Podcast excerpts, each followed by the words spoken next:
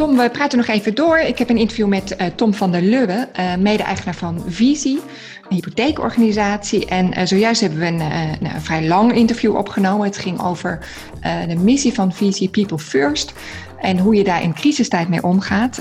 nu praten we door en gaat het vooral over de communicatie die jullie hebben toegepast de afgelopen maanden. crisiscommunicatie kan je dat gewoon noemen. Ik ben heel benieuwd hoe jullie daar vorm aan hebben gegeven. En ook hoe je het nu doet. Maar laten we eerst even beginnen bij de afgelopen maanden. Ja, hoe hebben jullie het ingestoken, de crisiscommunicatie? Um, hoe hebben we het ingestoken? Ja, dat is een hele goede vraag. Uh, wat je natuurlijk bij crisiscommunicatie hebt, is dat het gewoon een hele andere vorm van communicatie is dan dat je normaal gesproken hebt. Ja. En ik denk dat je daarvan heel bewust moet zijn. Dus wat je eigenlijk krijgt is dat je, je moet je frequentie opvoeren en je, je intensiteit. Ja. En, en je zult heel erg je moeten verplaatsen in de situatie die de mensen hebben, bijvoorbeeld dat ze thuis zitten. Ja. Dus wat, hebben wij, wat hebben wij gedaan? We hebben in eerste instantie een crisisteam ingericht.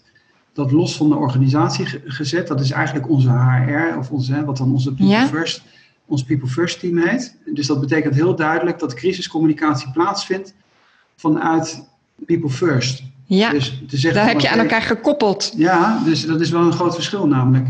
Omdat je, omdat je dus, we hebben ons verplaatst in de mensen en gezegd van nou als iedereen nu bijvoorbeeld nu thuis zit, wie kan er wel en wie kan er niet werken, en dat hebben we ingedeeld.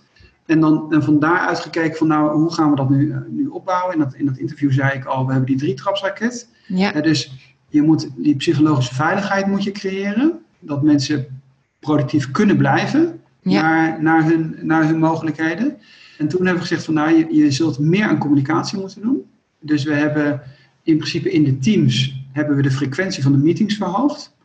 En, en gezegd, uh, normaal gesproken heb je wellicht één keer per week uh, een meeting. En wij hebben bijvoorbeeld in, het, in, het, in, het, uh, in de teams, zeker in het begin, hebben we drie meetings per dag gehad. Wow. Dus we hebben, we hebben wat ze dan inchecken en uitchecken noemen. Ja. Dus gewoon aan het begin van de dag. En dat heeft vooral te maken ook met het levelen van je werkdruk. Ja. Dus dat, en die meetings kunnen heel kort zijn. Dus je begint s morgen en zegt van, hé, hey, wat moet er vandaag gedaan worden?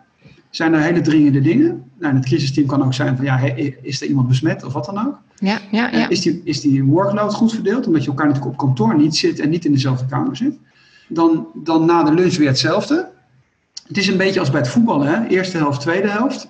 En dan aan het eind van de dag uitchecken en zeggen van, hé, hey, hebben we alles voor elkaar gekregen? Of zijn er nog hele dringende dingen die gedaan moeten worden? Nou, dan zou je nog kunnen zeggen, weet je wat, ik pak het vanavond wel even op. Dan heb je een soort reservetijd. Ja. En, en als je in dat ritme komt, creëert het ook rust. Omdat je weet, ik kan over, ik zou maar zeggen, ik heb over twee of tweeënhalve uur, kan ik weer even levelen. En even zeggen, oh, er zijn nog twee, drie dingen binnengekomen. En dan hoef je elkaar gedurende die werkblokken, hoef je elkaar niet te storen. Niet te storen. Dus dat is, ja, dus dat is eigenlijk gewoon heel operatief. Dat hebben we bij alle teams heel, heel snel ingevoerd. Dat hadden we ook binnen een dag uh, gelukkig allemaal staan. Wow. Um, heeft voor een gedeelte ook mee te maken dat wij al jaren geleden zelforganisatie hebben ingevoerd en die teams sowieso autonoom functioneren. Dus we hoeven eigenlijk alleen maar de frequentie op te voeren en voor de rest niks te doen. En we hebben tegelijkertijd voor het hele bedrijf, we hadden al een, een soort town hall, zo'n soort wekelijkse update. Daar hebben wij elke week, elke keer weer hetzelfde, volgens dezelfde structuur, die drie trapsraket een update gegeven. Dus we hebben gezegd van update over people first. Bijvoorbeeld, zijn er mensen die ziek zijn? Zijn er mensen in de, we hebben ook het hele, de hele privéomgeving van de mensen afgevraagd. Dus zijn er, zijn er mensen, zijn er ouders die, ziek zijn? Zijn er broers en zussen die ziek zijn? We hebben geïdentificeerd welke mensen allemaal in cruciale beroepen werken, ook rond onze eh, mensen, om te kijken van waar moeten we rekening mee houden als, er daar, als daar iets gebeurt. Eh, we hebben onze IT-structuur, hebben we, hebben we extra buffers ingebouwd, et cetera. Dus daar is elke week een update over. En dan elke week een update over de liquiditeit. Zodat de mensen niet zeggen van ja, ze hebben wel gezegd dat ze voldoende geld hebben, maar we weten eigenlijk helemaal niet. Nee. En, en waar moet ik dan gaan zoeken? Dus, dus de, de communicatie omdraaien. Dus niet zeggen van je vindt het wel ergens, want het is transparant en, en zoek, ga zelf maar op zoek. Nee, Ja. actief de liquiditeit elke week mededelen. En, en ten derde dus een update doen over hoeveel tijd hebben we voor innovatie. Ja. En bij ons is het dan uiteindelijk, bleek het allemaal wel mee te vallen. En we hebben gecommuniceerd met een worst case scenario. Dus we hebben, dat is denk ik psychologisch heel belangrijk voor je communicatie. We, hebben, we zijn uitgegaan van nul omzet. En we Ja. hebben op basis van nul omzet laten zien hoe lang we het volhouden. Ja. En toen bleek al heel snel dat het natuurlijk dat we veel meer hadden dan nul omzet. En bij ons is het zelfs zo geweest de afgelopen maanden dat we normale getallen hebben gehad. Ja. Dus je zou nu kunnen zeggen van ja, maar waarom hebben jullie uh, zo'n enorm crisismanagement erop losgelaten? Ja, dat weet je op dat moment niet. Nee. En goed crisismanagement is eigenlijk altijd als mensen achteraf zeggen van, nou, het viel allemaal wel reuze mee. Dus we zitten nu in principe na drie maanden. Dat is goed crisismanagement. Ja, ja, Dan heb je ja. het goed gedaan. Ja, ja. en iedereen zei van ja, dus maar we hebben bijvoorbeeld, we hebben drie maanden lang iedereen elke morgen laten inchecken. Ja, Eh, zodat we onmiddellijk al wisten, eh, als iemand niet incheckte, van nou, dat zou kunnen zijn dat iemand daar een probleem heeft, of iemand naar het ziekenhuis moet, of iets met de ouders is.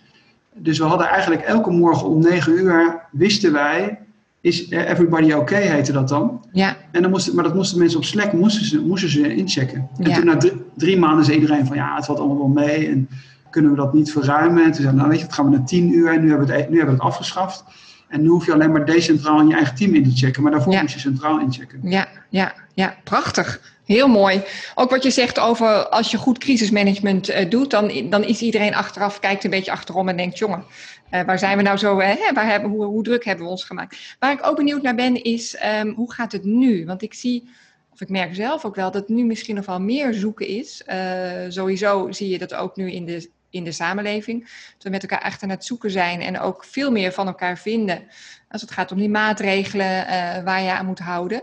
Dus het belang van communicatie. ehm, ja, je zou aan de ene kant denken, crisis komt wat op zijn retour, is misschien minder belangrijk. En tegelijkertijd is het juist extra belangrijk volgens mij, omdat er veel meer onduidelijkheid is of veel meer interpretatieruimte. Hoe ervaren jullie dat, deze fase in je communicatie? Nou, het is een enorm probleem in de zin van dat wij veel veel strikter zijn dan de overheid.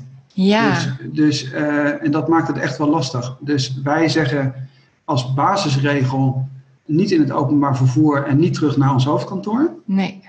Eh, nou hebben we, en we hebben de boel omgedraaid en gezegd van nou mensen die het gewoon thuis niet meer uithouden, daar gaan we oplossingen voor verzinnen. En we hebben gelukkig 20 decentrale eh, kantoren, waar wij per kantoor dan hebben gekeken, kunnen de ramen open. En dan voor de mensen die zeiden van nou ik hou, ik hou thuis niet meer uit of ik heb thuis de rust niet, et cetera. Daar hebben we dan gekeken dat we voor die mensen, dat die mensen dan weer terug naar kantoor gaan. Maar ons hoofdkantoor is en blijft gesloten Ja, omdat, omdat daar gewoon nog te veel onduidelijkheid is. Ja. En, juist vanwege die onduidelijkheid blijf je strikt. Ja, en het, ja, en het grote probleem is dat ik begrijp, we begrijpen op zich wel de positie van de regering dat jij vanuit economische overwegingen bepaalde afwegingen moet maken. Alleen omdat onze business onder het remote werken niet leidt, Ja, zeggen wij, waarom zouden wij niet strikt blijven? ja, Omdat, ja, het is heel vervelend en ik zou misschien ook liever op kantoor zitten. Eh, alleen als we nou gewoon met z'n allen vermijden in het openbaar vervoer te gaan eh, en, en, en zeggen van weet je wat, als ik nou bijvoorbeeld naar, op de fiets naar een coworking space kan gaan, waar we een ruimte hebben waar het raam open kan en ik desinficeer mijn tafel, dan is dat iets anders dan dat we met, met 35 mensen bij ons Ja. op het hoofdkantoor onder een, onder een airconditioning gaan zitten waar het Ja. nog niet duidelijk is of, of, of die of filters... dat wat doet of niet. Ja, dus, dus als er twijfel is, dan kies voor het zekere en niet voor Ja. het onzekere. Ja, en dat is in feite wat jullie doen. Dus nu ook gewoon eigenlijk nog door. En het crisisteam heb je ook nog? Ja, dat hebben we omdat dat uiteindelijk gewoon het vaste eh, team is eh, wat People First is. Ja, oh ja. En, eh, dus wij, maar wij zitten bijvoorbeeld in, dat, in, dat, in het People First team zitten wij nog steeds op, op drie meetings per dag. Ja, moet je nagaan. Ja, heel inspirerend ook hoe jullie dat eh, doen als voorbeeld. Ik denk dat veel organisaties daar wat aan hebben. Gewoon simpelweg wat aan hebben, want het is soms echt puzzelen. En ehm, eh, dus, dus mooi wat je zegt. In feite heel kort samenvattend opschalen. Je communicatie opschalen veel vaker. Ja. Eh, strikter als er onduidelijkheid is, juist ook. En heel dicht bij de mensen en heel transparant. Dat hoor ik je ook zeggen. Transparantie over de cijfers. Mensen eh, vooruitblik geven van wat als het worst case scenario speelt. Eh, dus daar ook transparant over zijn. Dankjewel. Wat, wat, wat misschien nog wel belangrijk is bij crisismanagement, want daar heb je weer een beetje hetzelfde als die lakmoesproef. Ja, Als je echt goed wilt weten wat communicatie is, dan moet je eigenlijk altijd naar extreme situaties kijken. Dat is of oorlog, politie en brandweer, maar bijvoorbeeld ook de gezondheidszorg. Als artsen een dienst overdragen, dan worden alle patiënten doorgesproken. Hè? Ja, de, dat visi- klopt. de klassieke visite. Dus wat dat betreft is het denk ik, qua communicatie kun je wat dat betreft heel veel leren. Maar je hebt het bijvoorbeeld in een vliegtuig, we vinden het heel normaal ja, dat als we in een vliegtuig stappen, dat elke keer wordt uitgelegd Uh, dat je voor de nooduitgang zit en waar die zwemvesten zitten, et cetera. Dat vinden we heel normaal. Ja, tot in de treuren, maar inderdaad. Ja, ja. En, dat is, en dat is die routine uh, in je communicatie, die wat dat betreft natuurlijk zeker in het bedrijfsleven vaak gewoon echt ontbreekt. En waar we heel veel kunnen leren van de politie, de brandweer en het ziekenhuis. Ja, nou ja, inderdaad. En wat nu sowieso vind ik in deze crisissituatie uh, naar voren komt, ook het belang van communicatie. Ook in, je ziet nu ineens, vinden, vinden organisaties en vinden we bij de overheid dat ook super belangrijk en goed. Dus dat, dat is eigenlijk heel mooi. Uh, hè? Dat komt nu naar voren. Ja. Taiwan, Taiwan heeft elke avond een update hè, in Singapore. Ja, moet je nagaan. En wij vonden die persconferenties al best vaak. Maar elke avond, hè? Ja. Dankjewel, we gaan hem afronden. Ja, dankjewel voor uh, jouw tijd en voor je belangstelling. Ja, superleuk. Uh, ik noem nog eventjes Tom van der Lubbe was dit, hè mensen. LinkedIn vind je. Uh, en ook de URL Visie, dat is de organisatie waar Tom eigenaar van is. Visie, dubbel I. Dankjewel.